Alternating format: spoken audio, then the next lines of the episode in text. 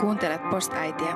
Ruskeat tytöt median päätoimittaja, kirjailija Koko Huparan ja säveltäjä-kirjailija Astrid Swanin podcast-sarjaa. Meitä ei kiinnosta, millainen äiti olet, nukutko perhepedissä, onko sulla vulvaa tai imetätkö lastasi. Sen sijaan tässä sarjassa ihmetellään, tutkitaan ja puretaan käsitteitä, valtadiskursseja ja kokemuksia äitiydestä ennen, nyt ja jälkitilassa – Sukupuoli, niin sanottu rotu ja luokka, seksuaalinen suuntautuminen ja lääkärin diagnoosit eivät riitä kuvaamaan äitiyden todellisuutta, mutta ovat alkupiste toisten ihmisten maailmaan tuomiselle ja kasvattamiselle. Lähestymme eri jaksoissa äitiyttä esimerkiksi teorian, historian, muodin ja populaarikulttuurin kautta matrisentrisen ja intersektionaalisen feminismin viitekehyksissä – Tulette kuulemaan ohjelmassa meidän äänien lisäksi myös asiantuntevia vieraita. Sen lisäksi, että äidimme, teemme työksemme taidetta. Sarjassa seurataan myös tämänhetkisten luovien projektiemme syntyä.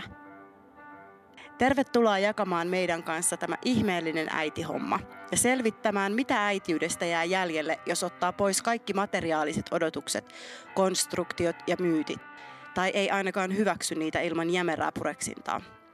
Voit osallistua keskusteluun seuraamalla meitä Instagramissamme at postaiti-podcast ja hashtagilla postaiti tai postäiti. Öö, meillä on aina tapana tässä alussa vähän keskustella siitä, että mitä meidän äitielämään kuuluu juuri tänään. Mitä Astrid sinun äitielämäsi kuuluu? No ensimmäisestä vanhempain illasta koulussa on nyt selvitty, että ehkä siitä jäi semmoinen yllättynyt keveyden tunne. Et mä muistan, että mä aina päiväkotiaikoihin, siis lapseni päiväkotiaikoihin, ö, olin tosi niin kuin ärsyyntynyt, suoraan sanottuna vittuuntunut yleensä vanhempaillan jälkeen.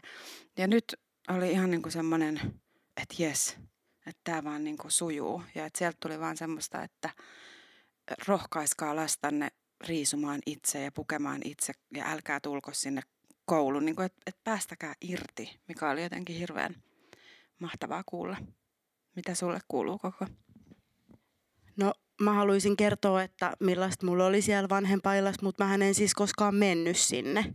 Eli mä jäin jumiin ratikkaan, koska Vladimir Putin oli käymässä Suomessa ja se ei suostunut avaa niitä ratikan ovia se kuski ja se ajoi jotain poikkeusreittiä. Ties. Pitää mun oikeasti puolitoista tuntia päästä kotiin ja siinä aikana lapsi ei ollut päässyt omilla avaimilla sisään, niin sitten se oli hillunut siellä pihalla ja sitten me piti mennä kotiin ja ennen kuin mä sain sen puet, niinku syötettyä ja rauhoitettua, koska se oli tietysti vähän pelästynyt, että mihin, mitä oli tapahtunut, niin sitten se vanhempailta oli jo alkanut ja sitten en mä halunnut mennä sinne. Mä olin muutenkin aika hikinen siinä vaiheessa, kun mä olin tehnyt siis tosiaan onko se sitten ollut Krunasta?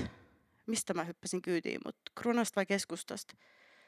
Öö, sitten ihan niin kuin toisesta, tai siis parin kilsan päähän, niin kesti puolitoista tuntia. Mutta tota, tänään meillä on vieraita ja meidän kuulijat pääsee siis kuulemaan muidenkin ajatuksia äitimisestä kuin vaan meidän.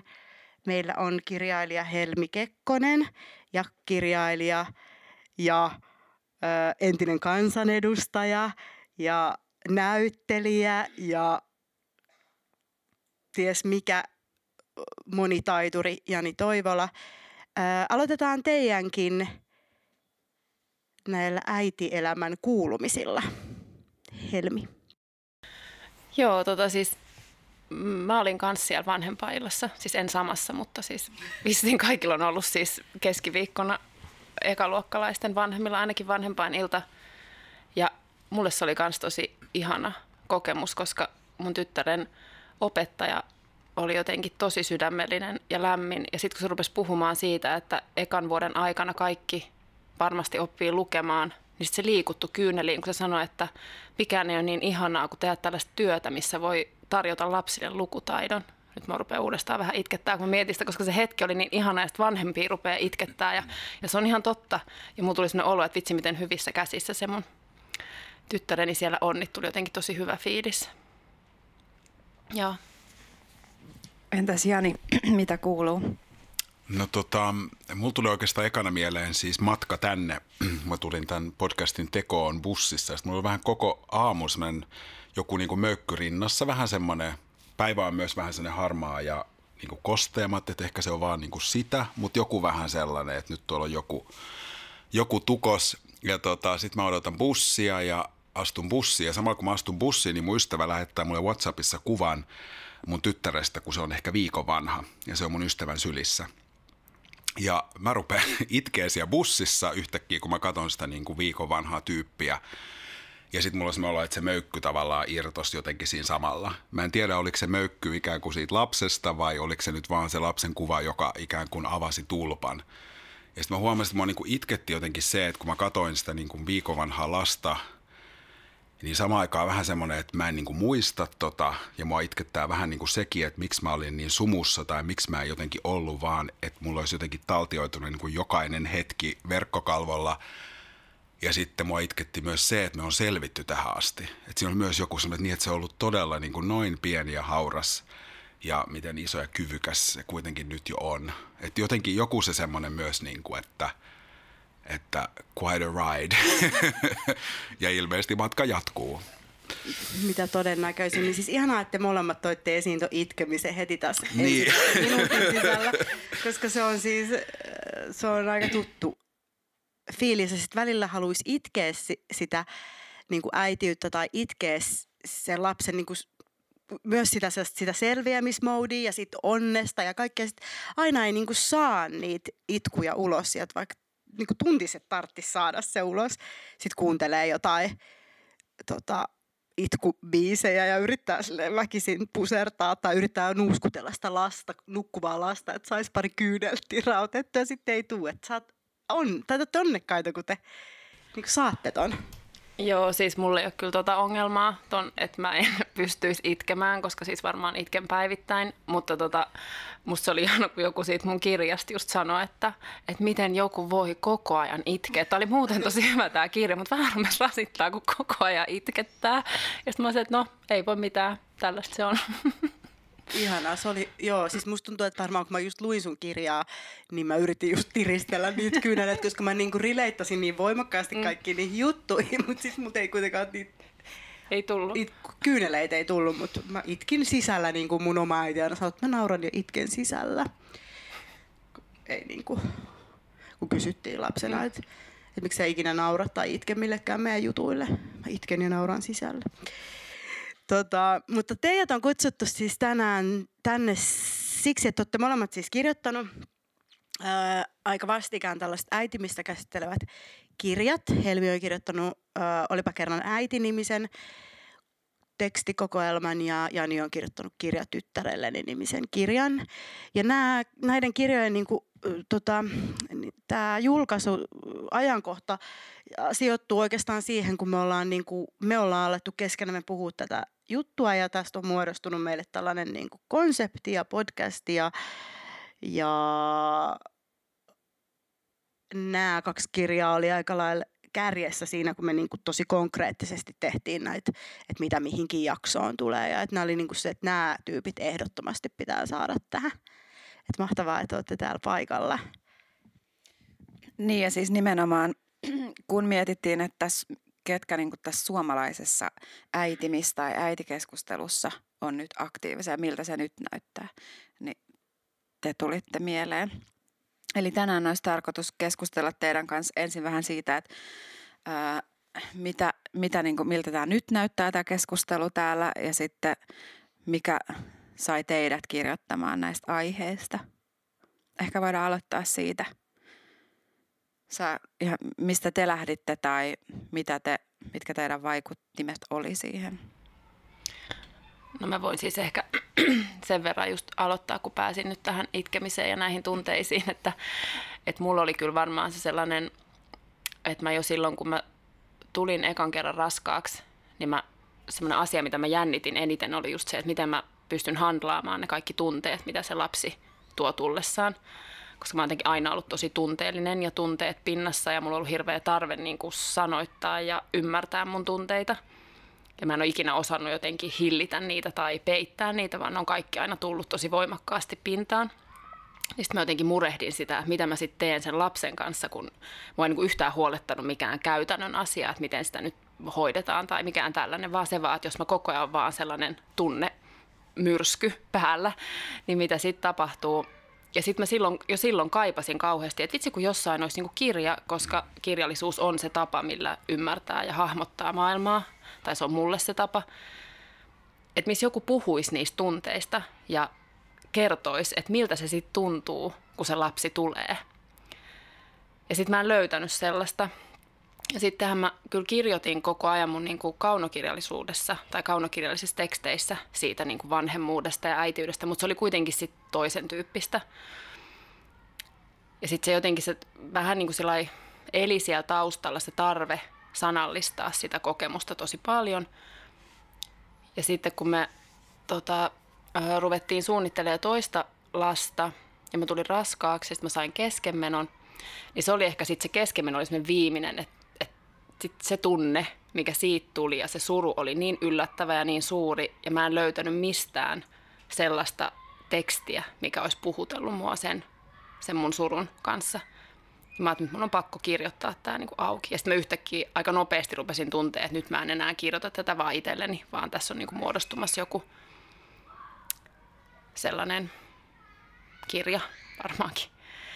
Ja tota, mutta joo, mutta se on ollut ja sitten se oli koko se kirja sitten se niinku, kun sit se käsitteli sitä äidiksi tuloa ja raskautta ja synnytystä ja keskenmenoa ja vauvan kanssa olemista ja lapsen kasvamista, niin siinä koko ajan oli, ja mä itse asiassa nyt vielä niin jälkikäteen tajunnut, että se varmasti se päällimmäinen ajatus mulla oli just ne tunteet. Että se, että mä muistan, me joskus sunkaa koko puhuttiin siitä, että sä sanoit, että sä sait tosi paljon lohtua kaikista niin teoriasta ja semmoisesta, että, että kun joku niin kuin, tai tavallaan se järjen ääni myös siinä, että kun siihen äitiyteen liittyy niin paljon sellaista, mitä ei ymmärrä, niin sä sait niin kuin lohtua siitä, että joku niin kuin järkeistää sitä myös. Niin mä koko ajan kaipasin sitä niin kuin sen tunteen sanottamista tosi voimakkaasti. Ja musta tuntuu, että se oli niin kuin sit se, että vaikka mä kirjoitin sitä totta kai niin kuin lukijoille, niin mä myös koko ajan kirjoittaessani huomasin, että mä haluan, mä kaipaan niin kuin itselleni sitä, että mä ymmärrän, mitä musta tapahtuu, koska ne tunteet on niin isoja ja ne vaihtelee lyhyenkin ajan sisällä ja mikään muu ei saa mussa aikaan sellaista, että voi mennä niin kuin aivan ääripäästä viiden minuutin sisään tunteet, niin kuin mitä sen äitiydessä ja niiden lasten kanssa tulee. Niin se oli varmaankin se johtoajatus tässä. Ja sä lähdit siis kirjoittamaan niin kuin tyhjään kohtaan sellaisen, mistä sä, löysit, tai sä et löytänyt mitään, niin sä kirjoitit itsellesi. Joo, vähän semmoinen, että jos ei ole, niin tee itse tyyppisesti. Mutta ehkä siis se, että oli toki olemassa niinku tekstejä, mitkä oli puhutellut mua kyllä. Ja siis, että yksi tai muutama kirja, mitä mä sitten tuossa mun kirjassakin mainitsen, oli siis Anu Silverbergin äitikortti ja sitten myös Anna-Leena Härkösen heikosti positiivinen. Mutta niissäkin oli ehkä se eri klangi oli se, että Anna-Leenan kirja käsitteli aika voimakkaasti synnytyksen jälkeistä masennusta, mikä on hirveän tärkeä aihe, mutta se ei sitten myöskään niinku osunut mun omaan kokemukseen. Ja Anun kirja on taas hirmu yhteiskunnallinen ja tosi hieno sellaisena kuin se on, että tuntui siltä, että vaikka oli hyviä ja kiinnostavia tekstejä vanhemmuudesta, niin just sitä sellaista, että joku teksti olisi uppoutunut siihen arjessa tapahtuvaan tunteeseen, mitä se äitiys herättää ja minkä kanssa niin kuin tavallaan koko ajan teki töitä ja niin kuin hyvässä ja pahassa, niin sellaista mä en löytänyt kotimaisesta kirjallisuudesta. Mä tiedän, että niitä on ö, kyllä muilla kielillä olemassa, mutta että se ehkä kuitenkin sitten kun on kirjailija ja jotenkin se, että kaipas niin kuin omalla äidinkielellä sitä tarinaa siitä äitiydestä. Entäs Jani? No, no nyt mä ehkä huomaan tässä kuunnellessa, että mä jotenkin, jos mä ajattelen sitä vanhemmaksi tuloa, niin mä en taas osannut niin kuin ennakoida sitä tunneryöppyä. Että oli, oli t- samalla tavallaan se setup, että tuntui, että se vanhemmuus tuntui vähän luonnolliselta, enkä mä niin kuin pelännyt mitään käytännön asioita. Ehkä mä en sitten tavallaan pelännyt oikein niin kuin mitään, ikään kuin ennen kuin se tuli, tai jotenkin panikoinut tai pyörittänyt. Mutta oikeastaan sillä hetkellä, kun se lapsi niin kuin tuli maailmaan, niin tuli jo se ensimmäinen semmoinen, niin kuin, että mitä musta niin kuin tapahtuu, ja nimenomaan, että mitä musta tapahtuu niin kuin tunnetasolla. Ja sitten se, mikä oli yllättävää, että aika niissä ekoispäivissä oli tosi paljon vallalla sellainen tunne, että miten mä pääsen tästä tunteesta ikään kuin eroon tai pois. Ja se oli niin kuin, tavallaan myös pelottavaa, koska siitä vanhemmuudesta oli niin kuin haaveillut. Plus sitten kun se lapsi on niin kuin maailmassa, niin sä tajut, että nyt mä oon niin kuin sitoutunut tähän asiaan. Ja se ei ollut niin kuin suoraan, että en halua tätä lasta, mutta että, mä en, mikä tämä on tämä niinku tunne, mikä musta niinku on. Että mä haluan kar, niinku johonkin, missä sitä ei ole. ja tota, että kyllä mä niinku ihan aluksi olin todella sille kuovin jotenkin maata. Että se oli vaan tosi yllättävää. Ja tietysti se on niinku jatkunut ihan, jatkuu niinku edelleen tavallaan se, että miten paljon se laukaisee ja herättää niinku erilaisia tunteita ja, ja tosi niinku jotenkin nopeilla käänteillä ja, ja näin. Mutta sitten ehkä jotenkin jo ennen vanhemmuutta niin omassa elämässä se niin kuin puhuminen oli ollut semmoinen, minkä olin niin kuin löytänyt. Ehkä liittyen myös omaan identiteettiin, seksuaalisuuteen, ihonväriin. Niin kuin tavallaan, että oli kuitenkin kohdannut monta kohtaa niin kuin elämässä, missä ei kukaan oikein sanottanut sitä kokemusta. Ja samaan aikaan se ihan oma arki herätti valtavasti tunteita tai tuli muiden niin kuin reaktioita sun päälle. Niin sitten oli jo aika nuoren, niin kuin, että mä olin niin kuin, tavallaan ruvennut vaan puhua auki. Että semmoinen tietty avoimuus ja koko ajan niin kuin sanottaa niitä omia kokemuksia, niin jotenkin oli niin kuin, löytänyt sen. Ja varmaan mä sitten ekaisin vanhemmuudessa jotenkin vaan rupesin sille ympäristölle tavallaan puhuun ääneen, miltä ne asiat tuntui ja mitä musta niin kuin, tapahtui, että tajus, että se on niin kuin, ainut, millä mä selviän. Että mä en edes eka laskeutunut tavallaan niihin sanoihin. Mm. Ja sitten se ehkä kävi enemmän niin, että mä olin kirjoittanut yhden kirjan – musta tulee isona valkoinen, joka liittyy niin enemmän siihen omaan identiteettiin ja kasvuun. Ja sitten mä niin yhtäkkiä tavallaan muistin, että ai niin, että mulla on ne sanat. Että pitäisikö mun niin kokeilla tätäkin jotenkin niin käsitellä sitä kautta. Et, ja sitten tuli tavallaan se, että et löysi ne sanat sille ja se on niin edelleen tosi. Nyt mä ehkä välillä silleen kipuilen, että kun mä vaikka paljon Instagramissa pur, niin kirjoitan omasta vanhemmuudesta, sitten mä aina niin välillä mietin, että haluuks mä – että en mä nyt halua vaan niin kuin tästä puhua. Mutta sitten samaan aikaan jotenkin huomaa, että ihmiset reagoi tosi vahvasti nimenomaan silloin, kun kirjoittaa siitä vanhemmuudesta ja siihen liittyvistä sävyistä. Et se on vähän myös semmoinen niin ristiriitainen, että et, et en mä halua semmoiseksi niin kuin – niin kuin, tiedätkö, vanhemmuuden asiantuntijaksi ja sitten 30 vuoden päästä kaivetaan, että Aa, hän ei ollutkaan täydellinen, hän huusi myös joskus lapsillensa. Sun lapsikin niin, juuri, juuri näin. Tätähän me kaikki tästä odotellaan. Mikä oli totuus. Ja nyt ne oppii kirjoittaa, jos ei ne osaa, ei ole ja apua. Tota... Jari Sinkkosen lapset ei ole vieläkään kirjoittanut sellaista kirjaa, joten voihan se olla, että susta tulee semmoinen. Se voi olla. Totta. Tota, Jani, mä kysyisin sinut liittyen tuohon niin vanhemmaksi tulemiseen, että löysitkö sä silloin esimerkiksi sellaista kirjallisuutta tai julkista keskustelua, kun sä odotit sun lasta, että, että tota, joka niin kuin tavallaan olisi resonoinut just sen sun elämäntilanteen kanssa, kun musta ainakin omasta näkökulmasta tuntuu, että se on niin kuin, vaan usein tosi heteronormatiivista ydinperhe ja sen tyyppistä mm. se äitiys- ja vanhemmuuskeskustelu. No en, en löytänyt. Toisaalta mä ehkä mietin, että mä oon niin ehkä jotenkin persoonan semmoinen, että mä en välttämättä oikein ole semmoinen, että mä etsin jonkun kirjan, kun mä oon jonkun asian keskellä. Tai että mä, niin kuin, mä en jotenkin välttämättä osaa niin kuin sen tiedon kautta sitä jäsentää, vaan mulla on jotenkin, että mä niin kuin vellon siinä jossain tunteessa ja sitten mä alan niin kuin sitä tunnetta sanottaa. Ja sitten kun mä sanotan, niin sitten se niin kuin tuo mun luokse – ikään kuin ehkä semmoista vertaisuutta mm. tai muiden tarinoita tai jotain semmoista niin kuin jakamista ja sitten mä alan niin kuin tavallaan saada sitä, mitä mä oon ehkä mm. etsinyt. ja sitten joku toinen taas ikään kuin yrittää löytää just vaikka jonkun teoksen tai näin. Mutta kyllähän siinä myllerryksessä iso osa oli sitä, että tuntui samaan aikaan, että, että ikään kuin mä kokisin ehkä aika paljon sellaisia niin kuin tunteita, mitä liitetään äityyteen. Ja sitten mä en oikein niin kuin nähnyt, että mies olisi puhumassa – sillä tavalla, kun mä tunsin mm. tai sanottamassa niitä asioita. Tai kun mä sanotin niitä jossain, niin välillä mulla olisi olo, että ne ihmiset ei niin tiennyt, mitä tehdä sillä yhdistelmällä. Että on ikään kuin mies, joka puhuu vanhemmuudesta niin kuin minä puhuin. Tai se, että mä muistan, kun mä, tai kerron tuossa kirjaskin, kun mä menin ekaa kertaa neuvolaa. Ja, ja se on niin kuin se eka kerta, kun joku tyyliin kysyy, että no miten teillä on niin kuin mennyt. Ja sitten kun on niin kuin kyky sanottaa asioita, niin avasin arkkuni ja noin niin kuin tulla. Ja sitten se katsoi mun ihan järkyttyneenä se neuvolahoitaja niin kuin todella silleen, että se oli niin kuin hetken hiljaa. Ja sitten se sanoi, että hyvänen aika, että, että siinä tuolissa olisi niin kuin voinut yhtä lailla istua vastasynnyttänyt nainen. Että sä sanotat tavallaan ihan samoja niin kuin sävyjä. Mm. Ja hän, on, hän niin kuin myöntää, että hän on yhdistänyt ne tosi vahvasti niin kuin äitiyteen ja vielä myös siihen, että ihminen kantaa fyysisesti sen lapsen mm.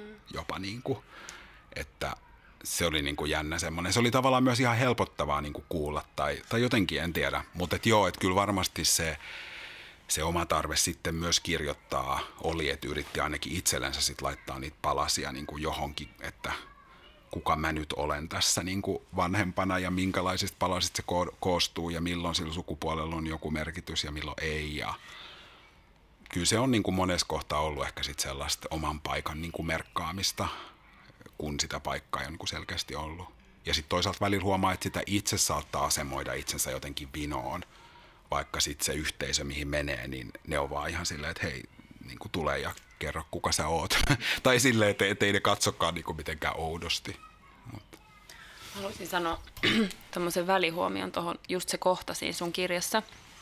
Se oli mulle tosi semmoinen silmiä avaava, koska mä, mäkin olin, tai mä siinä tunnistin sen, että on liittänyt paljon semmoisia tunteita siihen, niin kuin, että ne ensimmäiset kuukaudet lapsen kanssa on semmoisia äitiyteen liittyviä. Ja sitten mä yhtäkkiä tajusin, että ne itse asiassa ei, että ne niin voimakkaasti liittyy siihen, kuka tavallaan eniten sen lapsen kanssa mun mielestä on. Et se, se ei ole mun mielestä vaan kyse siitä, että totta kai siis naisella varmaan sen takia, että jos on niinku synnyttänyt ja näin, niin sitten se niinku fysiologinen ihan niinku hormonit ja kaikki tekee omansa. Mutta se oli mun mielestä niin hienosti niinku kuvattu se, että tavallaan se, että jos sä oot se, kenen tehtävä tavallaan ensisijaisesti on huolehtia siitä lapsesta, niin ei sillä ole oikeastaan mitään väliä, mikä se sukupuoli on, koska se tunne on varmasti niin universaali. Mm. Tai sen on niinku varmaan pakko olla, että mun täytyy pitää tämä ihminen hengissä. Et siitähän siinä on tavallaan kysymys. Tota, kun se äitiminen, tai sen äitiminen käsite, mikä me tuotiin silloin niin kuin ihan ekas jaksossa Astridin kanssa esiin, siinä tavalla se idea oli just, tai on juurikin se, että kuka tahansa voi äitiä. Mutta sitten eilen me ajauduttiin taas johonkin ihme keskusteluun, niin kuin me aina ajaudutaan, ja meiltä kysyttiin sitä, että, että mitä se isyys sitten on, että mitä jää jäljelle, jos niinku me jos me kutsutaan niin kuin äitimiseksi kaikkea, myös sitä, mitä isät tekee tai miehet tai näin. Niin mitä, mitä sä Jani ajattelet tästä, tästä äitimis, äitiys, isyys, että jos, niin, että mitä se isyys sitten on, jos, jos tota niin, niin niin, ehkä se, mä voin aloittaa niin tuosta äitimisestä, että kun mä kuuntelin sen teidän ekan jakson, niin – mä niin kuin henkilökohtaisesti koin sen jotenkin vapauttavana ja semmoisena, että myös minä tulin nähdyksi. Ehkä se liittyy niin kuin omaan jotenkin siihen, että, että sitä että on niin kuin omassa arjessa ja siinä omassa tavassa olla perhe on tosi vaikea niin kuin lukita sitä oikein mihinkään sukupuoleen ja sellaiseen. Ja sitten siinä on niin paljon sitä äitimistä tai juuri se, että on ollut jotenkin alusta asti se, että on niin kuin koko ajan niissä kuvissa, missä pääasiassa usein näkee mm. äidit ja naiset ja sitten on niin kuin itse siinä, mutta sitten ehkä siinä tulee välillä sellainen olo, että ikään kuin kantaa yksin sitä kuvaa, kun ei näe sitä niin kuin siinä ympärillä, niin sitten kaikki tämmöinen puhe ehkä missä, en mä tiedä, jotenkin vaan se, että se itselle sitten yhtäkkiä se, että se tavallaan se sama otsikko, että siellä avautuskin joku luukku, mihin mä voin myös niin kuin tavallaan tulla, ilman että tarvii niin kuin häivyttää – jotenkin äitiyttä tai sanoa, että sitä ei ole olemassa mm. tai että ei ole sitä tosiasiaa, että nainen kantaa lasta ja, ja silloin niin kuin omat asiat. Mutta sitten tuo isyysjuttu on kiinnostava, että mä itse asiassa ihan nyt niin kuin viimeisten viikkoaikana miettinyt sitä ö, suhdetta niin kuin omaan sukupuoleen ja siihen, että mä koen olevani mies. Ja mä niin kuin tajusin oikeastaan nyt, että se vanhemmuus on myös mulle niin kuin tosi pikkuhiljaa kirkastanut sitä mun suhdetta siihen miehenä olemiseen että kun ehkä siinäkin oli ollut niin kuin kasvaessa sellainen kokemus, että mä en täytä jotakin miehenä olemisen kriteerejä, että mä en niin kuin mahdu tonne ja se on aiheuttanut paljon kipua. Ja sitten mä oon varmaan jossain vaiheessa valinnut, että mä vaan niin kuin astun siitä jotenkin pois, mutta mä en ole astunut oikein mihinkään. Ja sitten mä oon vaan niin kuin jotenkin yrittänyt niin kuin tässä elää. Mutta sitten se vanhemmuus on jotenkin tavallaan niin kuin pakottanut ehkä niin kuin suhteessa siihen lapseen, että mun täytyy jotenkin niin kuin olla hänelle kuitenkin kirkas. Tai silleen niin kuin, ihminen, jolla on niin kuin ääriviivat ja osa sitä on niin kuin se suhde siihen sukupuoleen. Mä en tiedä, saatteko te niin kuin kiinni, mutta et, jolloin se on niin kuin kirkastanut sitä omaa, että aa, että mies, okei, minkälainen mies. Ja nyt mun täytyy vaan itsenne niin kuin, että mä en, mä en voi jäädä tähän kipuileen, mutta mun ei tarvi myöskään mahtua tonne, mutta nyt mun täytyy niin kuin rakentaa mulle tärkeistä palasista se mies tai isä, joka on sitten hä- häntä vastapäätä tai jotain. Siis tämä on mun mielestä niin ihanaa. Siis tämä me ollaan niin kuitenkin, musta tuntuu, että nyt sellaisessa niin keskustelun ytimessä, mitä mä oon siis niin itse kaivannut tosi paljon, että nimenomaan sitä, siis toi mitä sä sanoit, että että sun täytyy olla sille lapselle niin kirkas. Ja siis just se, että mun mielestä kirkas ei tässä tarkoita samaa kuin, että iloinen, onnellinen, tasapainoinen, tällainen. Vaan siis se, että, että, että se vanhemmuuden, se, että se lapsi ja vanhempi heijastaa toisiaan tavallaan jatkuvasti. Ja siinä niin kuin täytyy olla läsnä ja täytyy niin kuin jotenkin olla sen lapsen kanssa ja niin kuin ottaa vastaan ja niin kuin antaa sille. Ja tämä on mun mielestä just sellainen niin kuin keskustelu, mikä puuttuu. Että me puhutaan niin kuin jotenkin koko ajan niin kuin semmoisen niin kuin tämän ytimen ympäriltä, eikä olla niin kuin siinä, mistä tässä on niin kuin kysymys. Ja tämä on musta niin. Mulla tuli äsken ihan kylmät väreet, kun mä olin että joku sanoo Mulla on mikki kädessä, mutta mä, en mä tiedä, mitä mä voin sanoa, kun nämä meidän vieraat niin todistaa tämän postäiti-käsitteen. Hän sanoin sulle, että kutsutaan. niin. Mä, mä itse asiassa voisin vielä palata nopeasti siihen niin kuin äitikeskusteluun, joka on ollut ainakin silloin siinä hetkessä, kun me ollaan kaikki niin samaa aikaa odotettu niitä meidän lapsia ja tultu vanhemmiksi. Että, että oikeastaan Helmiltä kysyisin, että kun sä sanoit tuosta niin asian ympärillä pyörimisestä, että kun silloin kuitenkin oli niin paljon niitä äitiblogeja ja raskausblogeja. Me molemmat, tai mä en muista, kirjoitit sä kauhean paljon silloin. Mä en vielä silloin sä, kirjoittanut. Sä mä kirjoitin Joo. oikeastaan pelkästään Joo. siitä aiheesta. Ja mä siis tunnistin sen itsessäni, että mä kirjoitan koko ajan tosi varovasti jostain, mistä pitää kirjoittaa, mutta en koskaan niistä asioista, mistä mä olisin oikeasti halunnut kirjoittaa. Esimerkiksi mitä tarkoittaa olla ruskea äiti tai mitä tarkoittaa se, että tietää, että nyt tämä ero vaikka tulee ja mä oon jäämässä yksin tämän lapsen kanssa tai mitä syömishäiriöäiti, whatever. Kaikki näitä asioita mä oon vasta myöhemmin ää, puhunut ja kirjoittanut, mutta onko se sitten niin kuin et kun se oli kuitenkin, että sitä keskustelua oli niin hirveän paljon silloin.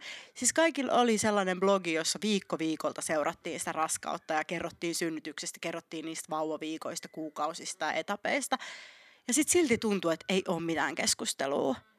Ja keskenmeno, tästäkin me itse asiassa puhe, puhuttiin eilen, oli siis keskenmeno oli aina sivulause kaikessa – sellainen, että siitä pitäisi vaan niin kuin selvitä, tai sit sitä ei se ole edes mikään, se vaan kuuluu naisen elämään ja se on niin kuin, että se ei ole mikään oikea kuin lapsen menetys, mitä se tietenkin on. Öö, niin mä jotenkin sitä vaan niin kuin, olisin pyytänyt sua jatkamaan sitä ajatusta siitä, että, että kun kuitenkin keskustelu oli ihan hirveän paljon just silloin. Oli, ja siis, mutta se oli mun mielestä just niin tosi paljon sitä, että, että käytiin läpi siis käytiin tosi paljon läpi semmoisia ulkoisia seikkoja. Käytiin hirveästi läpi sitä, että miten keho muuttuu tämän raskauden aikana, mitä synnytyksessä tapahtuu. Ja sitten se, että miten se lapsi kehittyy ja kasvaa ja mitä se oppii. Ja sitten just kaikki nämä loputtomat niin varustelut ja mitä. Mä en tiedä kuinka monta sellaista esimerkiksi synnytyssali, kassi juttua oli. Että mitä niin pitää pakata. Joo. Joo.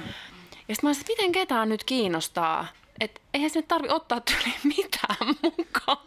Siis ei sun oikeasti tarvi ottaa mitään mukaan, kun sä lähdet synnyttämään. Niin se jotenkin mun mielestä semmoinen, että siinä, että mä niinku, siinä oli jotain sellaista, mä oon niinku aikaisemminkin yrittänyt tästä puhua, mutta mä oikein tiedän, että saanko mä sitä niinku sanottua niin, että ei just niinku loukkaa ketään tai väheksy ketään, mutta semmoista, tähän aikaan liittyvää semmoista suorituskeskeisyyttä sillä tavalla, että sekä se raskaus, että se synnytys, että se niinku vauvan pikkulapsen kanssa oleminen oli sitä, että miten hyvin siitä niin kuin suoriutuu tavallaan. Että mitä se on, että mitä kaikkea sulla pitää olla, jotta se menee hyvin. Ja mi, mitä, mihin kaikkeen sun pitää olla niin kuin valmistautunut. Ja onko sulla nyt kotona nää ja noi ja mitkä rattaat ja mitkä haalarit ja semmoista. Ja sitten se on musta niin epäkiinnostavaa jotenkin. Että tavallaan se, että, että se siihen niin kuin ytimeen, siihen meneminen just, että, että mitä siinä niin kuin ihmisen mielessä ja sydämessä tapahtuu, kun se vanhemmuus alkaa. Ja mä oon sitä mieltä, että se tietyllä tapaa alkaa se prosessi siinä vaiheessa, kun sitä lasta ruvetaan odottamaan. Että jotain vaan niin kuin rupeaa ihmisessä tapahtuu. Jollain se tapahtuu hitaammin ja jollain vähän nopeammin. Mutta se jotenkin, ja siinäkin mielessä mulle just se keskenmeno, että vaikka mäkin eihin olla siis, mitä, siis vajaan kuukauden tietää siitä raskaudesta, niin se tuntui niin kuin tosi pitkältä ajalta sitten kuitenkin – että vaikka se meni tosi varhain kesken, niin silti se, että mä olin jo kuukauden ajan asennoitunut siihen, että meitä on niin kuin pian neljä ja että nyt se lapsi tulee ja rupeaa niin kuin miettimään, niin sitten se prosessi, kun se katkee kuin seinään, niin se on tosi voimakas. Ja siinä mielessä se just sellainen, ja just ne niin kuin puheet siitä, että et, no mutta et tosi hyvä, että tulit raskaaksi, että tuut vaan pian uudestaan. Niin tuntuu sillä, että et, et ei, kun mä haluan sen, mikä oli, enkä mitään uutta. Että se jotenkin se, että musta tuntuu, että tosi moni näistä asioista liittyy just siihen, että niitä tunteita on tosi vaikea sanoittaa. Ja sen takia niistä ei puhuta, koska ne, san- ne on tosi vaikea löytää ne sanat, millä kuvata niitä asioita, mitä siinä vanhemmuudessa tapahtuu. Ja siis se, että jos mä ajattelen, että mä oon kuitenkin siis sanojen ammattilainen, siis että mä teen sitä niin työkseni, niin miten vaikea mun oli. Ja siinä oli myös just se, että mä en kirjoittanut ensimmäiseen öö, mun niin tyttären, siis koko sen raskauden ja neljän vuoden aikana juuri mitään sinne blogiin. Että mä kirjoitin vähän jotain itselleni, vähän jotain sinne, koska se oli tosi vaikeeta. Ja mä ajattelin, että mä en halua kirjoittaa vähän jotain ja niin kuin sanoa jostain vähän jotain, vaan mä halusin, että miten mä pystyisin puhumaan tästä niin, että mä puhun oikeasti niin, miltä, mitä mun sisällä tapahtuu. Ja se oli tosi pitkä prosessi, että tavallaan, että vaikka mulla meni sitten ton kirjan kanssa ehkä noin kaksi vuotta – niin musta tuntuu, että mä aloitin kirjoittaa sitä jo silloin seitsemän, melkein kahdeksan vuotta sitten. Että se, että löysi sen tavan, millä siitä niin puhuu. Ja se on mun mielestä sellainen, mihin ehkä puuttuu, mun mielestä Suomesta ylipäätään puuttuu semmoinen tietynlainen keskustelukulttuuri jotenkin kokonaan, mutta se, että, että ei haluta niin kuin lähteä monimutkaisiin ja vaikeisiin keskusteluihin. Ja sitä mun mielestä vanhemmuuskeskustelu on mä saan tosta niin kuin hyvin kiinni ja tuli jotenkin se ajatus tosta, että ikään kuin, että sit me ei kirjoiteta tai puhuta, koska se on niin kuin vaikeaa mm. tai siinä onkin enemmän sävyjä ja sitä ei voi laittaa johonkin laatikkoon. Mm.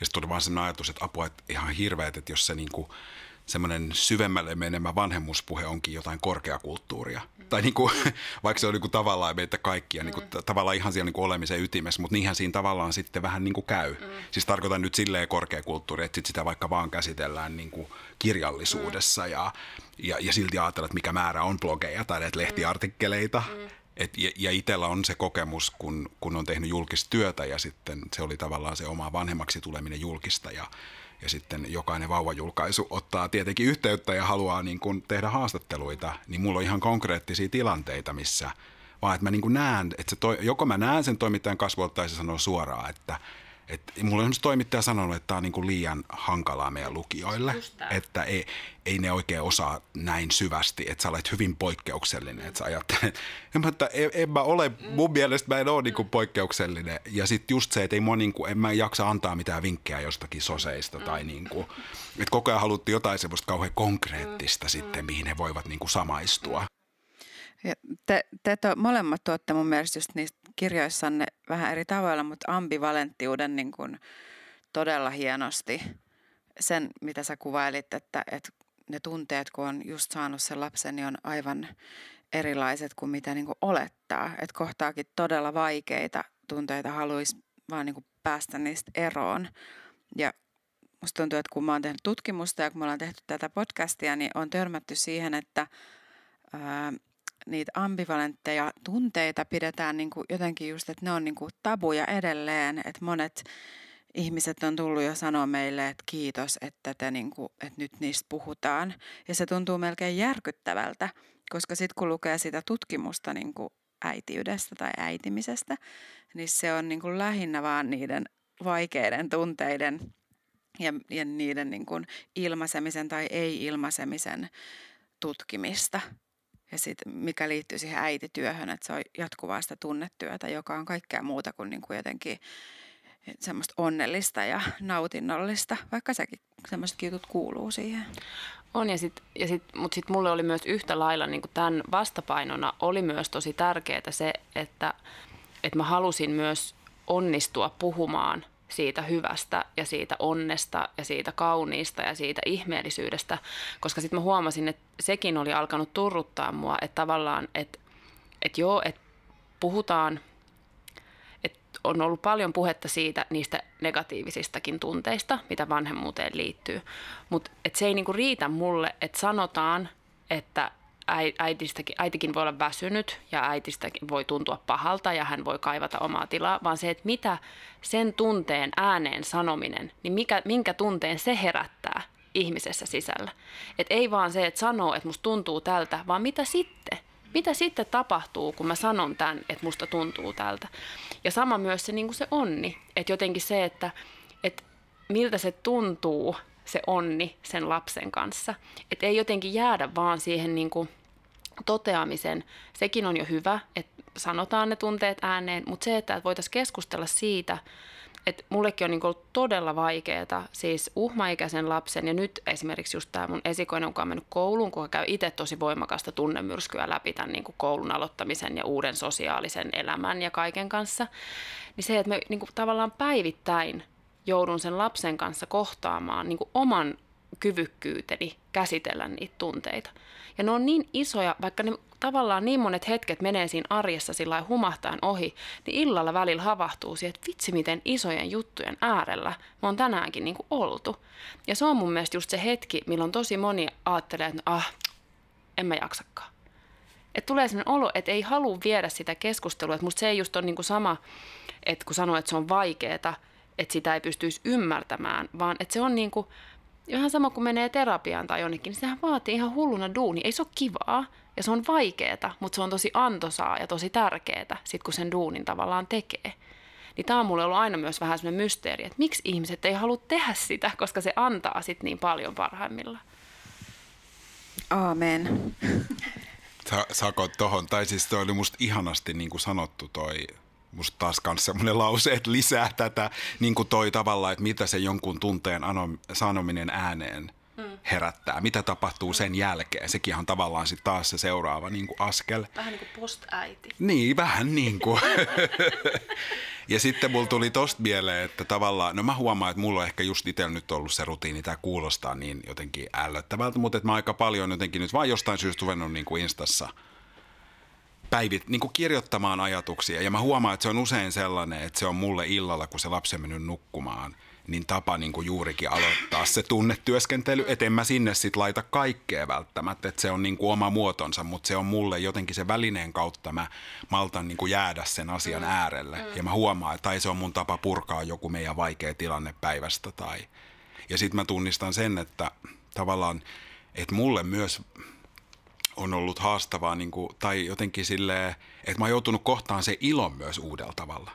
Ja riemun ja sellaisen mm. niin kuin pohjattoman niin kuin, käkätyksen niin kuin mm. tavallaan ja tajunnut, että toikin on joku, mikä saattaakin pelottaa mua. Mm. Tai mä en jotenkin tiedäkään, miten sen äärellä olla niin, että mä en niin kuin dumppaa sitä. Tai että se on ollut yhtäläinen polku, missä täytyy niin kuin uskaltaa Siis mulla on ihan sama, mulla on esimerkiksi se niin kuin lapsen kanssa heittäytyminen, koska mä en ole heittäytyjä luonteeltani ollenkaan. Mä oon aika niin kuin varovainen ja mä tarviin niin kuin suunnitella etukäteen asioita. Niin sitten se, että yhtäkkiä kun mä löydän itteni siitä, että mä heittäydyn johonkin niin kuin leikkiin tai tanssiin lasten kanssa, niin mä oon että oho, että mitä tapahtuu? Ja se on musta myös tosi kiehtovaa. Ja tavallaan senkin, niin kuin, että sen sijaan, että sanoo, että no, mutta sellaistahan se elämä nyt lasten kanssa on. Niin sä että ei, kun tää on tosi kiinnostavaa. Mietitään, mitä tässä tapahtuu. Siis mun on pakko tunnustaa teille jotain. Mä oon siis niin onnellinen, kun te puhutte nyt tästä teidän tunteista ja teidän lapsista ja kaikesta, kun ää, mä muistan, me oltiin siis silloin raskaan samaan aikaan, sulla oli se blogi, jota mä luin ja niin poispäin. Mä, mä muistan, että mä aina ajattelin, kun siellä ei oikeastaan ollut siitä kuitenkaan sit siitä lapsesta tai raskaudesta tai tämmöisestä hirveästi mitään, niin mä ajattelin, että okei, että tolleen pitää, että tolleen pitää olla – että jos meinaa niin kuin olla kirjailija ja äiti, niin se lapsi pitää jättää niin kuin sivuun. Ei kun mä sanon, mä sanon, mä sanon, että niin kuin, että on, mä en ole niin kuin nyt, että musta on joku vika, kun mä, mun päässä pyörii koko ajan nämä vauva-asiat – ja samaan aikaan mä pystyn kyllä niin kuin ajattelemaan muutakin ja kirjoittaa ja tekee muita juttuja. Ja sama mulla tuli itse asiassa Jani susta. Mä en muista, minkä takia me tavattiin ensimmäisen kerran, mutta me tavattiin jossain kahvilla. Ja silloin molempien lapset oli jo varmaan jotain, ehkä neljä vuotta tai jotain, en tiedä. Ja mä, mä muistan, että mulla tuli semmoinen olo, että mä puhuin koko ajan vaan siitä mun lapsesta. Ja mulla ei ollut niin kuin mitään muut kiinnostavaa annettavaa. Ja että sä ollut vähän silleen, että apua, että mikä ihme. Niin kuin, äiti, että eikö toi niinku kelaa mitään muuta kuin sellaista. Ja sitten mä vielä varmaan koko ajan valitin siitä, että miten rankkaa se yksinhuoltajuus on ja uumaikaa ja kaikkea. Ja sitten kun te kirjoitittekin ne kirjat, niin niissä olikin niinku, tavallaan mulle paljastui se, että okei, että ehkä tässä ei ollut nyt kyse siitä, että mä oon ihan vääränlainen ihminen mm. ja te ette niinku, te olette tosi kuuleja, kun teidän lapset pysyy jossain sivussa, vaan että siis itse asiassa me ollaan mietitty ihan samoja asioita mm. ja te, te olette niinku etsinyt sitä muotoa, millä mm. siitä voisi puhua mm. ja, ja niitä sanoja, millä sitä voisi ilmaista. Mm. Ja se on niin kuin äärimmäisen tärkeää sen niin kuin näkyväksi, sen kaiken näkyväksi tekemisen, ilon mm. ja surun ja mm. leikin ja sitten sen oman elämän ja työnteon ja omien ambitioiden ja kaikkeen niiden niin kuin asioiden. Mm. Niin, niin kuin molempien teidän kirjassa ne tulee esiin. Mm. Just ne kaikki puolet. Se on järkyttävää, miten normatiivisesti me luetaan niin kuin kaikkea just toistemme blogeja ja kirjoja ja kaikkea. Että se, mikä niistä jää niin kuin ulos jostain syystä, niin tarkoittaa tosi paljon. Mä luen myös niin kuin Paddy Smithin kaikkia tekstejä aina sillä, että no missä ne lapset on, missä ne lapset on, että, aha, että se on varmaan niin kuin huono äiti ja sitten samalla mä niin kuin samastuin tosi vahvasti, että joo, että kun mä oon just niin kuin tollanen ja sitten kun siellä oli joku vihdoin joku, niin kuin, että sekään ei käytä valkaisuainetta, niin sitten mm. mä tajusin, että se puhuu sen lasten vaatteista mm. sivulauseessa että niin, että se äitiys kulkee siellä koko ajan niin kuin hänellä mukana, mutta ei sen tarvii niin kuin suodattua sinne jokaiseen kirjaan. Sen ei tarvi olla niin kuin jokainen teksti, mitä, biisi, mitä se tekee. Mun piti vielä tuohon koko kommenttiin sanoa, että se oli jännä, että mä siis myös silloin mietin tosi paljon, koska se oli mulle tosi vieras maailma vielä ne blogit silloin, kun mä aloitin sen omankin blogin. Mä jotenkin en ollut tajunnut, tai en ollut niin tutustunut siihen maailmaan kauhean hyvin. Ja silloin mä myös pitkään ajattelin, että se on sellainen suoja, että mä en halua tavallaan tuoda mun lapsia niin kuin siihen internetin maailmaan jotenkin ollenkaan. Ja just se, että mä oon edelleen tosi tarkka siitä, että, että ei ole niin kuin lasten kuvia missään ja en niin kuin puhu heistä nimellä ja muuten.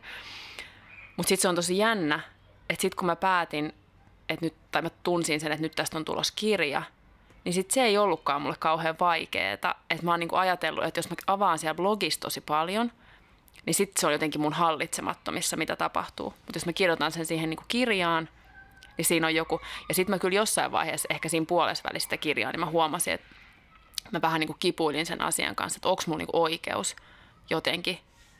Että just esimerkiksi mun ja sen mun vanhemman tyttären välisiä keskusteluja, että nyt mä laitan ne tänne. Ja sitten se vielä joskus, siinä ei ollut joku kuukausi ennen kuin se meni painoon. Niin se jossain ihan eri tilanteessa sanoi sillä, että tietää sä äiti muuten, että nämä meidän keskustelut on sitten aina meidän välisiä.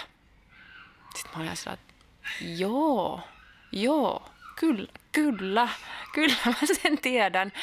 Ja sitten se jotenkin niin kuin tavallaan, mä en ole ihan niin kuin varma, että miten, millä tavalla, että sillä on ehkä vähitellen alkanut nyt paljastua, että mitä mä teen tavallaan työkseni, että kuinka paljon se niin kuin ajatteli, että, että hän ei ole myöskään mitään semmoista käyttömateriaalia. Ja kyllähän mä sitten niin kuin tavallaan ne dialogit, mitä siellä kirjassa on, niin nehän on myös sellaisia, että ne ei niin kuin kauheasti kerro hänestä sillä tavalla, että ne on enemmän niin kuin sellaisia tunnelmahetkiä. Mutta se on tosi vaikea myös se, että mitä siitä, kun tekee tällaista työtä, että mitä siitä niin kuin omasta vanhemmuudesta sitten kertoo. Mutta sitten toisaalta, että sitten se niinku paino siinä puntarissa enemmän se, että jotenkin, että mun mielestä, jotta siitä asiasta voi keskustella, niin sitten siitä täytyy myös niinku keskustella avoimesti. Ja se oli itse asiassa se, mitä sä sanoit Jani aikaisemmin siitä just, että se tarve semmoiseen niinku avoimuuteen, niin se on ollut mulla myös aina. Että jotenkin se, että, että mä en ole, mä oon aina ollut sitä mieltä, että mä voin puhua kaikesta ja mistä vaan. Että mulle ei ole sellaista, että tästä mä en sitten niinku keskustele. Ja itse asiassa joskus mun niin kuin äiti on sanonut mulle, joka on myös tosi niin kyllä halukas keskustelemaan, niin sekin sanoi joskus, että ootko Helmi miettinyt, että ihan kaikesta ei aina tarvitse keskustella. Ja sitten mä oon sillä että en ole, koska en ole sitä mieltä, että mun mielestä se on aina hyvä, kun niin asioista keskustellaan. Niin se semmoinen niin avoimuus ja sitten kuitenkin se, että haluaa myös toki sit niin kuin kunnioittaa sitä lasten yksityisyyttä, niin se on sellainen, mitä tässä varmaan joutuu vielä, mitä vanhemmaksi niin kasvaa, niin sen enemmän miettimään.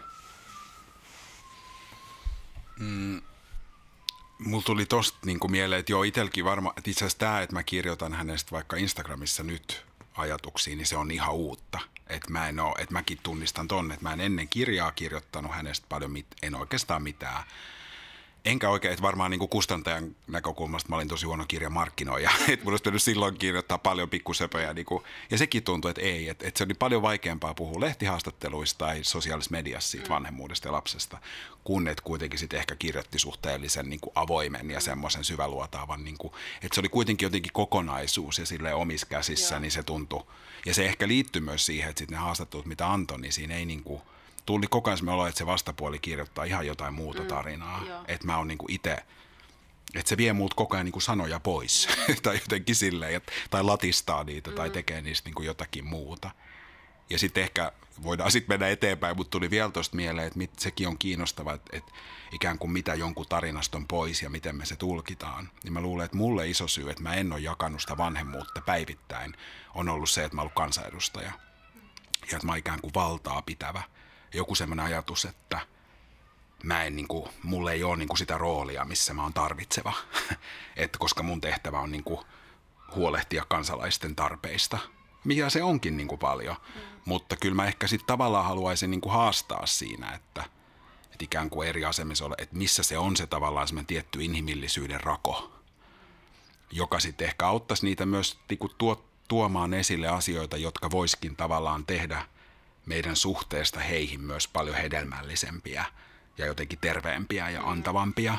Ilman, että sieltä katoo se, että me vaikka valtaa pitäviä niin kuin vahditaan. Mm. Mutta sitten sieltä ehkä, jos siellä ei ole mitään rakoa semmoiselle inhimillisyydelle, niin mä luulen, että se on iso syy, miksi niissä ihmisissä puuttuu suurin osa niistä asioista, mitä me heissä samaan aikaan niin kuin kaivataan. Tai mistä me ollaan heille vihaisia, että miksi ne on niin kuin tollaisia, miksi ne ei ole enemmän tätä. Mutta ehkä sitten siinä roolissa kahdeksan vuotta olleena, niin se oli tosi vai, se oli niin kuin, vaikka on aina ollut ihan hirveän avoin, mm. niin yhtäkkiä siinä roolissa olikin niin kuin, se kasvo se kynnys niin kuin tosi paljon. Mä jäin miettimään sitä, että mullakin käy aina niin, että, että jos mä julkaisen, niin kuin mä julkaisin keväällä kirjan, niin ja olin tosi avoin siinä monesta asiasta, niin sitten tulee semmoinen fiilis, että nyt mun täytyy varmaan jossain ehkä vähän olla hiljaa ja että vaikka vähän niin kuin vähemmän kertoo elämästäni sosiaalisessa mediassa, että se on joku semmoinen niin kuin ihmeellinen oma suojeluvaisto ja joku niin kuin, että nyt kun mä annoin jo tämän ja just toi, että sitten vielä lehdet kirjoitti siitä näin ja näin, niin nyt niin kuin vähän jotain pidän itselleni. Mutta sitten onneksi aina alkaa kehittyä joku uusi sellainen kela, jonka kokee taas tärkeäksi jakaa ja musta jotenkin, etenkin Instagramkin on niin kuin viehättävä väline just miten sä Jani käytät sitä, että koska siinä on se tietty rajo, rajallinen muoto, tekstuaalinen ja visuaalinen ja sitten sä voit niinku just käyttää sitä vähän päiväkirjamaisesti ja samalla ehkä tehdä jotain teoksia, jos, jos ei niinku mieti sitä kaupallista puolta, niin, niin se voi olla kauhean luova. Mutta nyt me ollaan ihan, ihan jossain off-topic kirjailijat keskustelee niiden somekäytöksestä. Joo, mutta, siis toi, mutta on toi kyllä oikeasti kiinnostavaa toi, että, että haluaa tulla, tai siis, että kokee tehtäväkseen tulla niin kuin mukaan ää, kuitenkin tähän niin kuin julkiseen keskusteluun suomalaisessa Suomi-kontekstissa niin kuin äitimisestä ja vanhemmuudesta, mutta sitten totuus on se, että siellä on se myös se lapsi, joka elää, jonka ainoa lapsuus ja ainoa elämä se niin kuin on, ja niitä, niitä rajoja joutuu kuitenkin miettimään. Et nyt mä, mä oon niinku ottanut taas sitten pois, pois tavallaan kaiken muun paitsi sen mun oman henkkoht Facebookin, missä on niinku mulle lähe, aika läheisiä ihmisiä tai kollegoja ja perheenjäseniä. Jo. Sinne mä saatan niinku kertoa mun lapsesta ja postata ehkä jotain kuviakin. Ja kaikki muu mä oon niinku lopettanut. Ja mulle tuli jossain vaiheessa sellainen olo, että mä haluan... Öö,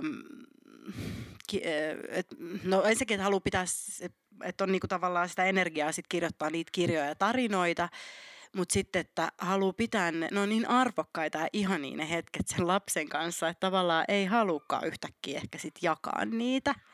Et nyt on tullut semmoinen olo, että haluukin pitää ne kaikki jutut itsellään tai ehkä vaan kerätä niitä ja muuttaa ne joskus vaikka joku fiktion muotoon tai, tai jotenkin näin. Mutta mä kyllä puhun myös mun lapsen kanssa aika paljon siitä, mitä mä teen työkseni ja minkälaisista asioista mä puhun.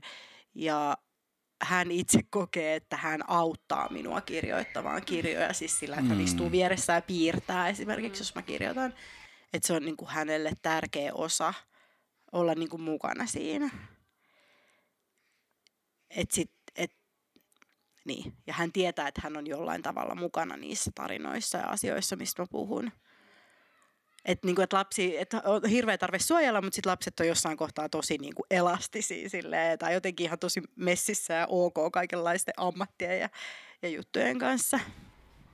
Niin ja se voi olla aika iso, iso niin kuin hinta. Mulla itse asiassa kävi siellä tai Instagramissa just oikeastaan ekaa kertaa semmoinen, että mä jaoin niin kuin meidän arkeen liittyvän asian tai semmoisen ikään kuin tarinan. Ja, tota, ja sitten siinä oli yöllä ilmestynyt kaksi ihan todella niin kuin hirveätä kommenttia, jotka liittyy jo sit siihen, minkälainen perhe me ollaan ja mun ihon väriin ja seksuaaliseen suuntautumiseen. Ja, ja se oli semmoinen, että niinku tavallaan pelästyi ihan hirveästi, mm. niinku, että, että tavallaan sun lapsi – on niin kuin samassa lauseessa, missä on niin kuin aggressiivisia, kuvailevia mm. sanoja, vaikkei ne kohdistu ihan suoraan häneen vai enemmän muhun, mutta joku sellainen, että apua, että mikä tämän hinta on, tai onko täällä joku isompi hinta, mitä mä en ole niin kuin osannut ajatella. Ja sitten eka ajatus oli, että nyt kaikki, mä vaan niin kuin tuhoon kaikki tilit ja mä en osallistu mihinkään ja häivyn. mutta sitten sitten jotenkin aamulla, sit yhtäkkiä taas mulla oli jotenkin semmoinen niin kirkas tunne siitä, että tämä on niin kuin meidän elämä. Ja tämä on niin kuin ratkaiseva kohta, että se elämä on yhtä näkyvää kuin kaikki muutkin. Että se vetäytyminen jotenkin ei ole niin kuin ratkaisu tai se ei ole niin kuin totta tai oikein. Ja toki silti se ei, tar- ei tarkoita, ettei siellä olisi niitä sävyjä, mitä täytyy meidän miettiä ja mun vanhempana ja perheenä. Mm. Mutta että Mulla on tällä hetkellä lapsi, joka siis kysyy joka päivä, että milloin hän pääsee tähän postaiti-podcastiin vieraaksi. Mm. Ja keskustellaan siitä, että mitä hänestä voimme kertoa. Että hän on aina niin kuin tosi silleen, että haluaisi jakaa asioita. Ja mä oon, että katsellaan. Mun lapsi kutsuu tätä asiaa, jota me Astridin kanssa tehdään uutisiksi. Eli ehkä sikäli tämä meidän reporteriluukki on ihan, mikä täällä on tällä hetkellä, niin on ihan ok. Mutta siis eilähän just sanoi, että että mä tuun sinne, että kysyppä huomenna Astridilta, että koska mä pääsen uutisiin, että sitten me keskustellaan siitä, että miksi sä et ikinä leiki mun kanssa. Eli se on jo niinku valmistautunut jotenkin nolaamaan mut kaiken kanssa edessä. Niin sitten se on niinku asia toisinpäin. Että sitten jos lapsille antaa mahdollisuuden tulla mukaan siihen keskusteluun, niin sitten ne niinku tulee kans ja, ja joko niinku ää, ottaa meidän tunteet ja kokemukset huomioon tai sitten ne nolaa meidät mm. niin kuin me nolataan ne joka tapauksessa. Kirjoitettiin me siis julkisesti tai ei.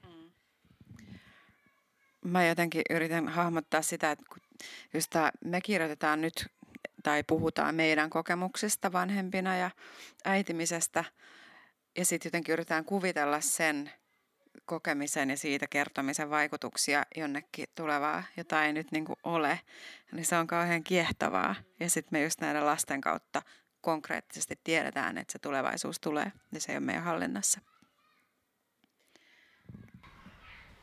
Joan Didion hän sanoo siinä sen, tota, aina pitää ottaa yksi Joan Didion hetki tähän mm. meidän podcastiin, mutta siis sanoin siinä dokumenttielokuvassa, the, mun mielestä siinä, siinä The Center Will Not Holdissa, että, että, tota, ää, että se kirjoitti sen fiktiivisen teoksen A Book of Common Prayer, missä siis tyyli joku aikuinen tytär ajautuu johonkin kulttiin tai lahkoon ja sitten se äiti jotenkin lähtee pelastaa sitä ää, niin kuin käsitelläkseen sitä, että se yritti kuvitella sen pienen tyttären niin kuin tulevaisuutta ja kuolevaisuutta.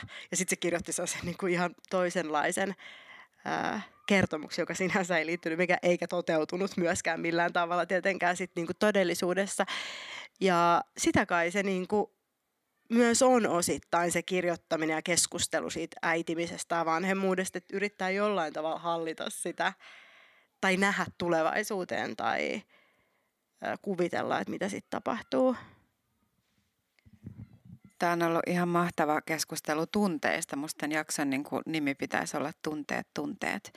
Mutta meillä on tähän loppuun, tai siis mä oletan, että kohta pitää lopettaa, niin random kirjallisuuskysymyksiä tai tämmöisiä, että miten pitää käyttäytyä ja mitä te olette mieltä. Öö, ensin kuitenkin, mitä te kirjoitatte seuraavaksi? Onko jotain suunnitelmia tai intohimon kohteita löytynyt? No siis mulla on sellainen jännä tilanne nyt siis edessä, kun siis nuorempi lapsi on aloittamassa päiväkodin ja mä oon taas palaamassa takaisin ää, työ minän pariin, niin tota, on tosi jännä siis se, että nyt kun kirjoitti tämän äitikirjan, ja se oli mulle myös tosi yllättävää, miten vapauttavaa se oli kirjoittaa omalla äänellä omasta elämästä. Niin kuin tavallaan se, että mun ei tarvinnut keksiä mitään eikä luoda mitään kuvitteellisia ihmisiä eikä kuvitteellisia maailmoja, vaan kaikki materiaali koko ajan niin kuin tässä ihan niin kuin konkreettisesti käsillä. Niin se kirjoittaminen oli hirveän niin kuin vapauttavaa ja vapaata ja rentoa ja mä tykkäsin siitä tosi paljon. Niin mua jännittää tosi paljon se, että nyt mulla on niin kuin paluu sinne fiktion niin kuin pariin. Että osaaks mä enää ja miten se niinku tapahtuu. Että mulla on sellainen romaanikäsikirjoitus, mikä mulla jäi kesken, kun mä rupesin kirjoittaa tätä äitikirjaa. Ja mä oon sitä siis, mä oon aloittanut sen 2016 kesällä ja nyt mä sitten palaan sen äärelle ja se on musta tosi jännittävää ja se on niinku sellainen, että tuntuu myös hyvältä, että tavallaan tuntuu, että on vähän uudestaan jonkun alussa, vaikka se on sillä tuttua, mutta että on sellainen vähän toisenlainen alku, koska – tuntuu, että täytyy vähän niin kuin opetella sitä omaa työtä taas uudestaan. Mutta sitten ehkä se, että, että musta tuntuu myös hyvältä, että koska mä aika kauan myös niin kuin pelkäsin sitä sellaista, että vaikka mun kaikissa kirjoissa on osia ja hetkiä ja tunteita musta itsestäni ja mun ympäriltä ja mun niin kuin elämästä ja siitä todellisuudesta, missä mä oon elänyt, niin mä niin kuin pelkäsin sitä, että jos mä annan niin kuin liikaa itsestäni siihen niin kuin taiteeseen, niin nyt se pelko on niin kuin jotenkin poissa ja se on musta tuntuu niin kuin tosi ihanalta. Että ei se mitään. Että se on ihan ok ja siinä mielessä mä oon niin kuin onnellinen tästä niin kuin tietynlaisesta autofiktiobuumista, mikä nyt on, mutta myös siitä, että en vaan siitä, että kirjoitetaan autofiktiota, vaan siitä, että, että se on musta tuonut sen, että kirjallisuuden rajat on vähän niin kuin täälläkin vihdoin niin kuin laajenemassa ja muuttumassa. Että ei tarvi enää ajatella, että sulla on romaani ja sitten sulla on joku ja sitten sulla on joku ja sitten tunge se tarina siihen lokeroon, mihin se menee. Vaan että niitä niinku rajoja voi häivyttää ja niillä voi leikkiä ja, ja se on musta tosi kiinnostavaa. Ja se on niinku ihan sellainen ammatillisessa mielessä tosi kiinnostavaa, että tuntuu, että jotain niinku itsessäkin on vapautunut vähän sen julkisen keskustelun myötä, plus sen myötä, että opetteli kirjoittamaan sillä rehellisesti itsestään ja julkisesti, niin sitä mulla on sitten työn alla nyt syksyllä.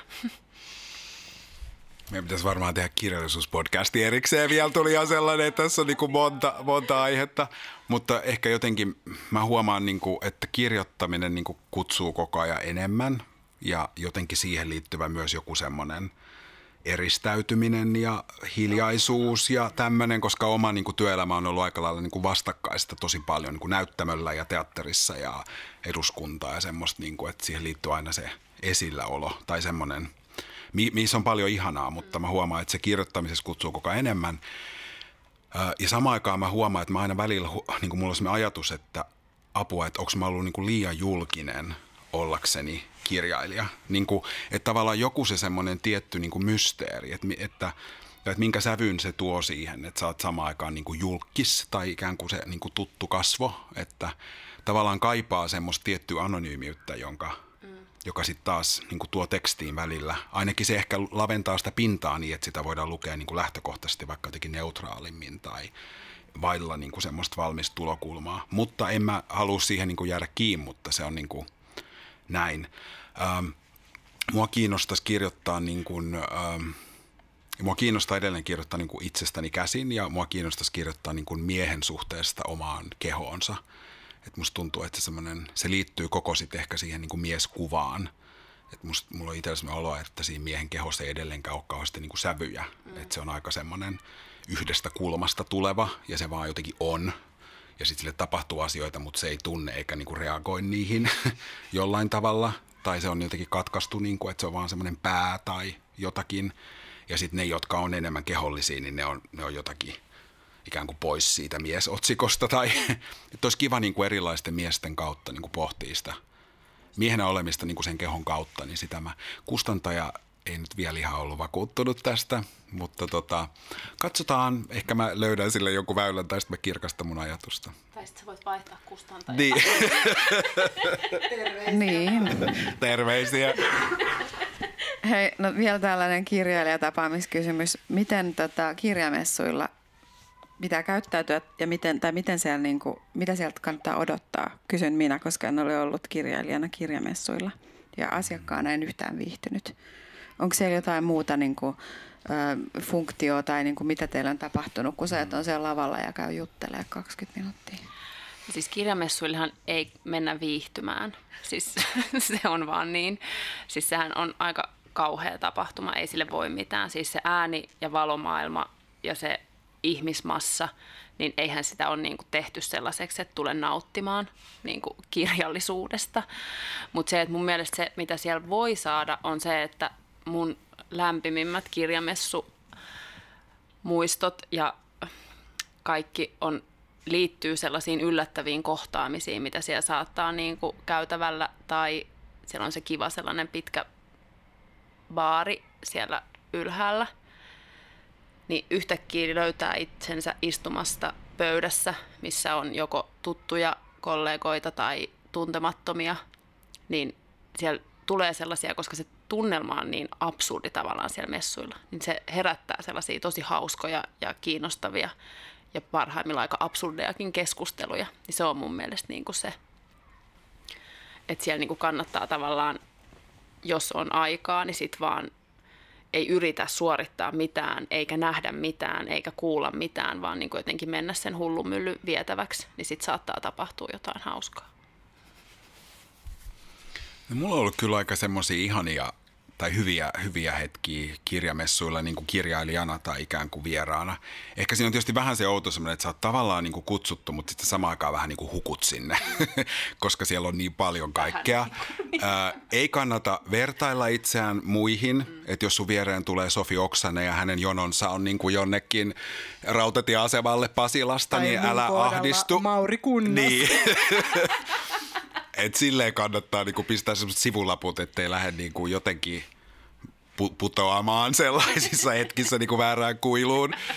Ja sitten myös tarrautua niihin yksittäisiin ihaniin kohtaamisiin, missä joku näkee sut ja sun kirjan tosi syvästi ja haluaa keskustella niinku pitkään. Mutta sitten siellä voi yhtäkkiä, on ollut myös sellaisia hetkiä, että se näyttää kauhean kaoottiselta ja massalta ja sä lavalla ja sitten sä yhtäkkiä huomaat, kun se energia rupeekin niinku, että yhtäkkiä ne ihmiset vaan niinku pysähtyy ja ne alkaakin kuunnella jotakin niin sekin on musta hauska. Ja sitten Kallio-lukiolaisten se lava on musta mm, ihan huikea. Et siellä mulla on niinku parha, siellä on niinku ihan järjettömät niinku bileet melkein koko ajan. Et jos sinne saat itse tungettua jotenkin. Niin... Meet vaan sinne.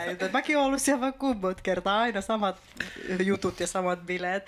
Mutta siis mä täytyy sanoa, että lapsen kanssa se on oikeasti aika kiva paikka. Mä en niinku yleensä halua mun lapsen kanssa mennä tuollaisiin paikkoihin, missä on miljoona ihmistä ja kauheasti kaikkea.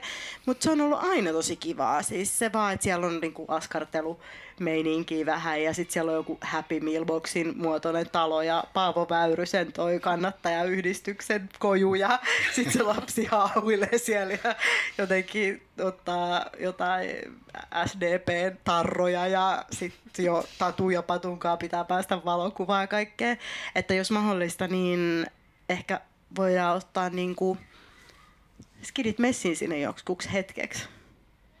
Joo, siis jos niin kuin mun mielestä, että jos ei ole töissä, niin esimerkiksi joku torstai-aamupäivä, torstai niin kuin se alkuiltapäivä on niin kuin mukavia, että silloin siellä niin kuin pystyy liikkua ja siellä tapahtuu just ja kans niin kuin lapsille.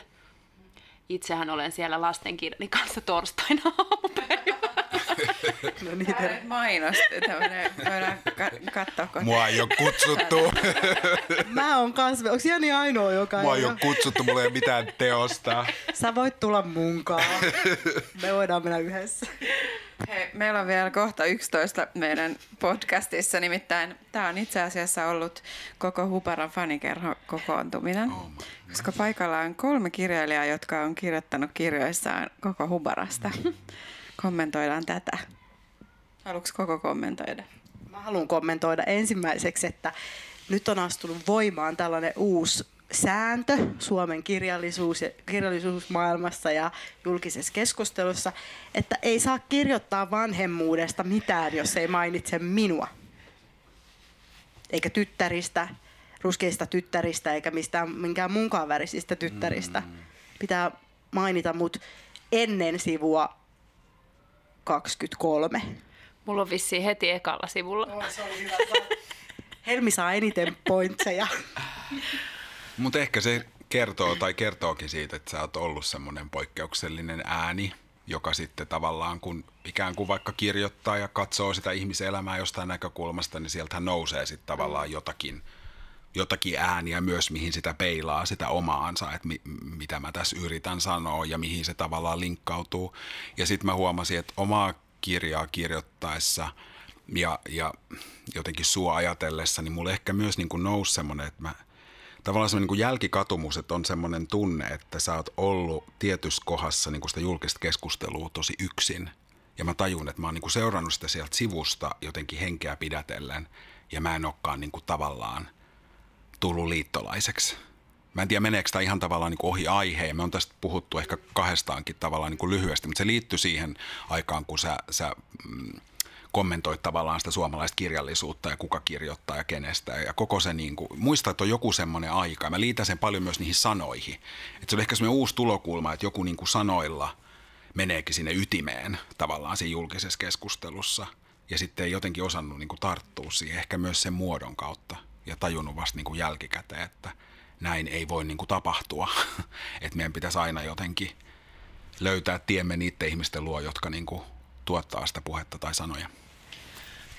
Joo, ja siis mulla vaikka nyt siis puhutaan just siitä, että, että kirjassa mainitsen sun niin kirjan, niin se, että, että mulle se oli tavallaan, että se ihan ensimmäinen kosketushan tavallaan sun, sun teksteihin oli se blogi, mikä ei ollut edes siellä Lilissä silloin, vaan se ihan joku tosi vanha blogi, missä sä kirjoitit tosi lyhyillä pätkillä, tosi lyhyitä lauseita. Ja se oli mulle silloin sellainen, että se ei ollut edes se, että koska se, sehän ei ollut edes mikä, että sä et ollut silloin itse äiti vielä, joo.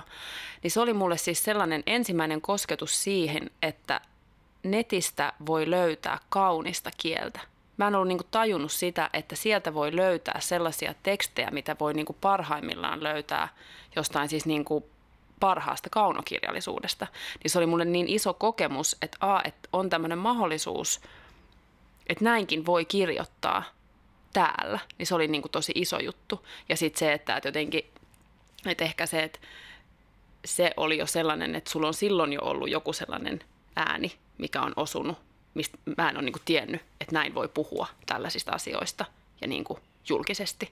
Että sitten tavallaan, että sit se kaikki valtava, mitä sulla on niin kuin seurannut myöhemmin, niin on ollut niin kuin sit se toinen, mutta se on niin kuin musta myös ihan hauskaa, että se on alkanut jo silloin tosi tosi kauan sitten. Mulla tuli vielä semmoinen ajatus mieleen, että onko, palaako tämä siihen niin kuin ytimeen, että jos me puhuttiin siitä, että ollaanko me niin kuin reunoilla tai jossakin ytimessä, koska sitten mulla on semmoinen olo, että mä oon niin kuin Astridin tavallaan myöskin tullut sun tekemisestä tietoiseksi silloin kuitenkin aika, niin kuin, että sanoisin melkein 20 vuotta sitten. Sano, jos mä sanon ajat väärin 15 vuotta sitten. Niin, niin kuin tavallaan, että et niin kuin se sun musiikki ja sanat ja, ja tavallaan heti vaan joku semmoinen, että nyt tuolla ollaan jossain niin kuin todemmassa kun, kun muuten tuossa genressä tai ja siitä lähtien myös tavallaan niin kuin seurannut sun tekemistä. Että kyllä se semmoinen jotenkin aina varmaan nousee sieltä. Mm ihanaa, että sä veit Astridin, että mä olin jo silleen, että ei kai se nyt jäädä jatkaa jotain piristelyä, nyt riittää, rauhoittukaa. Ei vaan siis on ihanaa löytää siis kir- äh, kirjallisuudesta ja julkisesta keskustelusta ja netistä sit niitä, just niitä äh, muita tyyppejä, joiden joiden tekstit tuntuu sit myös niin omilta ja lähestyttäviltä silloin, kun ollaan tällaista aika tabuaiheiden tai jollain tavalla niin kuin samaan aikaan itsestäänselvinä ja tabuina pidettyjen mm. aiheiden niin kuin parissa. Että tämä on, niin kuin, tunne on niin kuin molemmin puolinen, että mm. sitten kun luki teidän kirjoja, öö, myös muita kuin näitä, näitä äitimiseen liittyviä kirjoja, niin tuli semmoinen olo, että että jes, niin kuin huojennus. Mm ja mäkin haluun tai mäkin pystyn ja mulki on tähän sanottavaa tai niin kuin tämän tyyppisiä. Mm. Että, että on sellainen kiva kehä, mikä niin kuin synnyttää koko ajan uutta. Mun pitää vielä palata siihen, miksi mä mainitsen sut tai miten mä mainitsen sut mun kirjassa. koska se, se toivottavasti toimii loppukoneettina hienosti. koska se, mä ajattelen, että on tosi mahtavaa, että mainitsee, kun kirjoittaa tai mitä tekeekään, niin ne ihmiset, jotka on vaikuttanut siihen omaan tekemiseen ja antaa niiden näkyä, koska mm. me kaikki, niin kuin, mä ajattelen, että mä kirjoitin niin kuin muita kohtia ja mä kirjoitin just niin kuin, että jes, että koko on kirjoittanut näin ja toimii näin, että näin voi siis, mäkin uskallan nyt tehdä näin ja mä haluan niin kuin mennä tota kohti, mm. enkä, enkä sitä, että esittäisin, että mikä on ehkä aika sellainen suomalainen tyyli, että ei kukaan ole ennen tehnyt näin, mm. että mä keksin nyt itse kaiken. Joo. Niin mä, jotenkin mä halusin osallistua, mä halusin kirjailijaksi ja niin kuin tähän pöydän ääreen. Ja pääsin. Kiitos siitä. Lontoon kuittaa! kuittaa. Kiitos teille. Hei, ihanaa, että olitte täällä. Haetaanpas nyt, kun syksy tulee ja apurahakausi, niin semmoinen neljän hengen post-äiti season 2 apuraha. Niin jatketaan näitä juttuja sitten siellä. Kiitos. Kiitos. Kiitos Helmi ja Jani ja koko tosi paljon.